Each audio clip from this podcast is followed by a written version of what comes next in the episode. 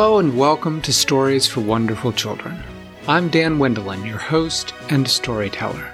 For many years, I improvised a new bedtime story for my children every night. For season 5 of Stories for Wonderful Children, we're going to do something a little different. We're going to skip forward to 2020, when many children, including my own, had to attend school online. And so, I told them a long three month story about an online school. As my children were significantly older at this point, you may notice a shift in tone from the earlier stories that you've been listening to. This story has a little more high adventure, a little romance, and some rare mild fantasy violence. Children who are old enough to enjoy the Harry Potter stories or the Percy Jackson stories should feel right at home with this story of Myra and the online school. I hope you enjoy it this last season of Stories for Wonderful Children.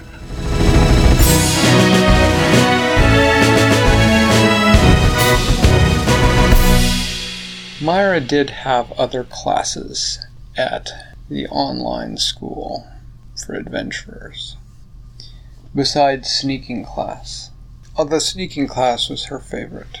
So, Diana, what's your favorite class in school? Orchestra. Okay. And Katie, what's your favorite class at school? Life science. Life science. Now, if you went to the online adventuring school, what do you think your favorite class would be? Um, isn't that is that the thing that all the ads come up for, like constantly on various things? That's an actual thing, though. No, it's not. Yes, it is. I'm not joking. it's come up on ads on TV. Adventuring school? Well, no, like Yes. online adventure school. Like it's supposed to be for little kids. It's supposed to be like adventures while doing school. Oh, well. It's a literal thing. I have no idea what you're saying. It's because you're wrong and I'm right. Okay. So, but you didn't answer the question. What if you went to an online adventuring school? What would your what would your favorite class be? Do you think? Would you be a sneaker or a grower or Magic. fighter? Magic. You would be a magicker. Okay. Magic. we don't even know all the classes. No, we don't. I'm still making them up. I'll make one up for you, wizard. I'd be that. No, we can't call it wizard. I think- to be. I think magicer is great. That's Yeah. perfect. I think it would be caster. Hmm, Ooh, that's a good one. Caster. Okay. I mean, it makes the most sense. It So what? We've got we've got healers and fighters and sneakers and growers and casters. Okay.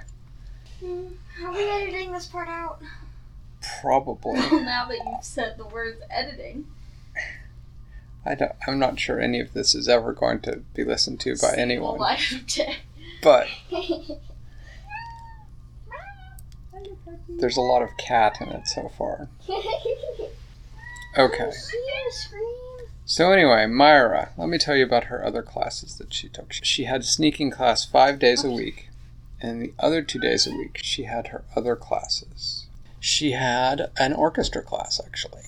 The orchestra at the online school only had two sections.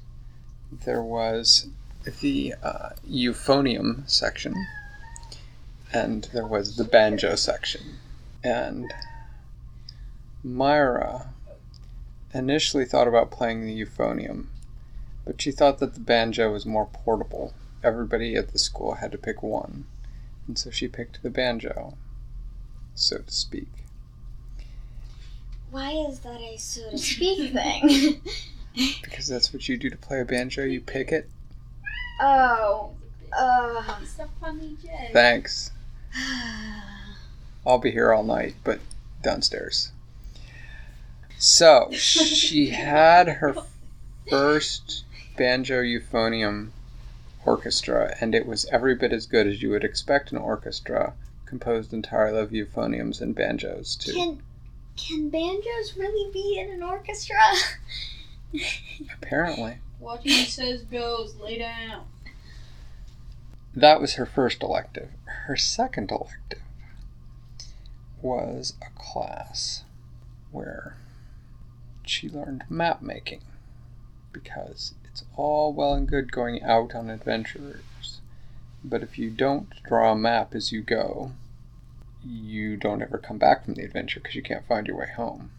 When she arrived at map making class, she was a little surprised to see that all of the other sneakers from her class, Antoine and Chelsea, had also both chosen map making, which was good because it's always good to be in a class with people you know.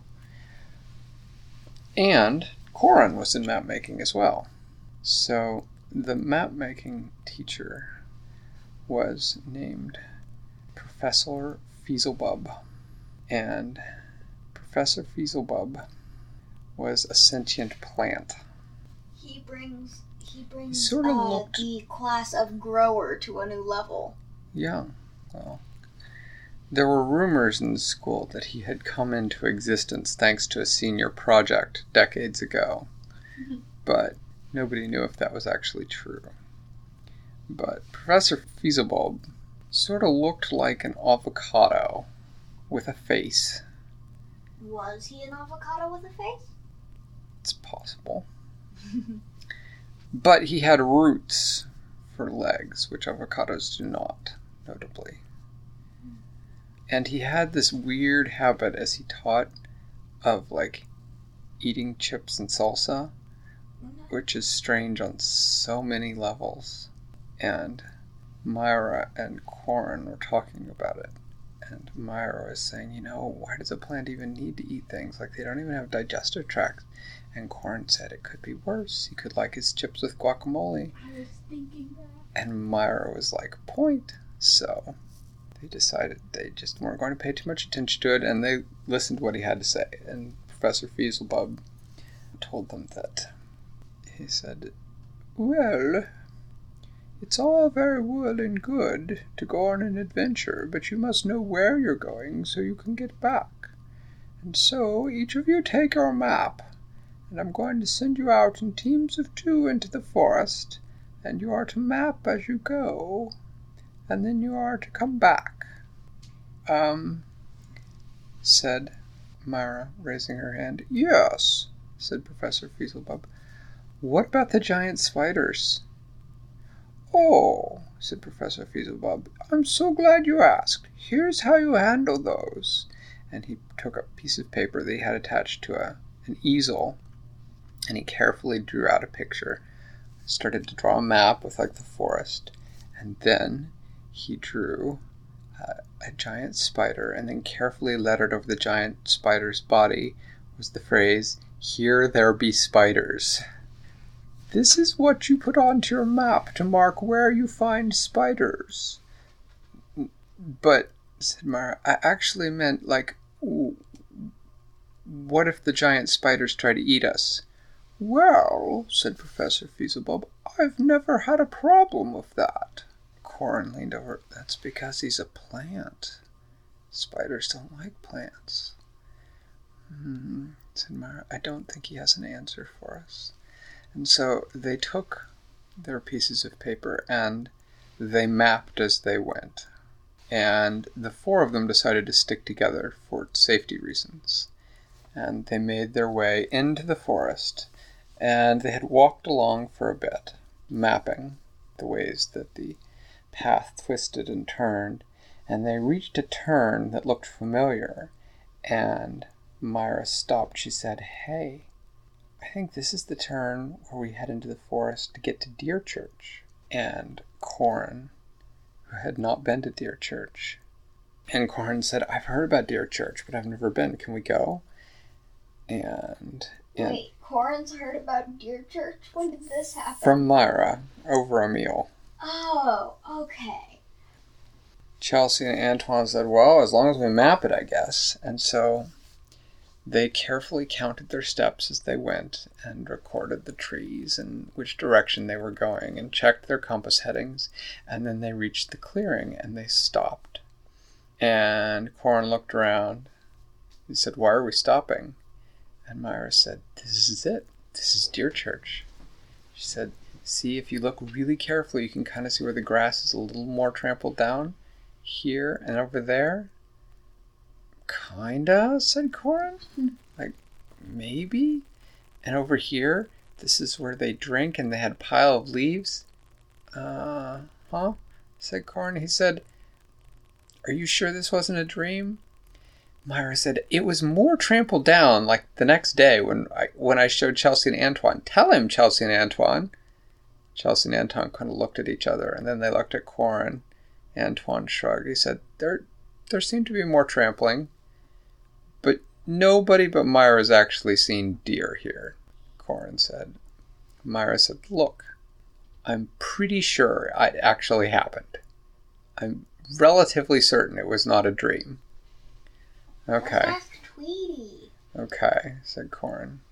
Said, uh, well, let's draw the clearing. So they drew the clearing. And they finished drawing it. And Corin said, hmm, that's odd. What's odd? said Myra.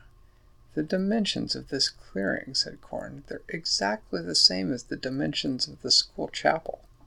Well, said Myra, I think that just goes to show that I'm right and this actually is Deer Church. Hmm, said Corin. So when does Deer Church happen? I don't know, said Myra. Ask Tweety. She's the one who showed it to me. I mean, he, I mean, Tweety's the one who showed it to me.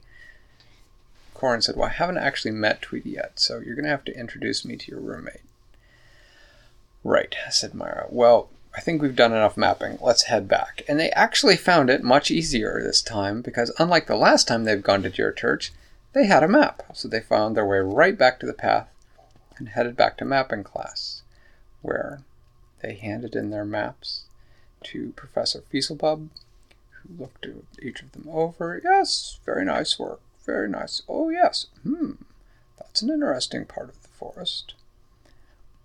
And when Corin handed in his map, he said, Professor Fieselbub, Yes. We noticed that this clearing that we found, it's like the same shape and dimensions as the school chapel. Huh, said Professor Fieselbub. I think you're right. Do you have any idea why? said Corin. Hmm, said Professor Fieselbub. I really couldn't say. Corin headed back to his seat. He couldn't say, he said. Hmm, said Myra. Doesn't know or couldn't say? Corin frowned slightly. You think he's hiding something? I think that you have a conspiracy theory in your head, said Corin to Myra. Myra said, Okay, well, we'll just see. I'm going to prove to you the existence of Deer Church. Starting with right after this class, you're coming back to my dorm and I'm going to introduce you to Tweety. Fine, said Corin. And after class, they did head back to the dorm, but Tweety was not there, and so they decided to head to the cafeteria instead and discovered that Cook had recently taken cinnamon rolls out of the oven and that they were the first ones in line. And so it was a pretty good ending to the day, even if Corin still didn't get to meet Tweety and still had not been convinced of the existence of Deer Church.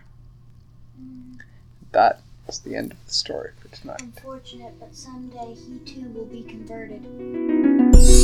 Thanks for listening to Stories for Wonderful Children. I created today's show, but questions and running commentary were supplied by my children. The theme music was created by Brandon Thompson, and our wonderful logo was designed by Silas Swindlin. If you know someone who might enjoy the show, please tell them about it. Do you want more stories? You can now subscribe to the show and help pick a new story for me to tell every month. The show's website is storiesforwonderfulchildren.com. Until next time, I'm Dan Wendelin, reminding you to tell someone you love a story.